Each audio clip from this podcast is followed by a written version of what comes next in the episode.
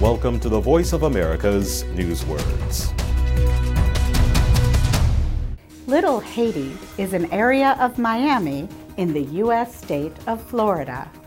It is home to many immigrants from Haiti and other Caribbean islands. Gentrify.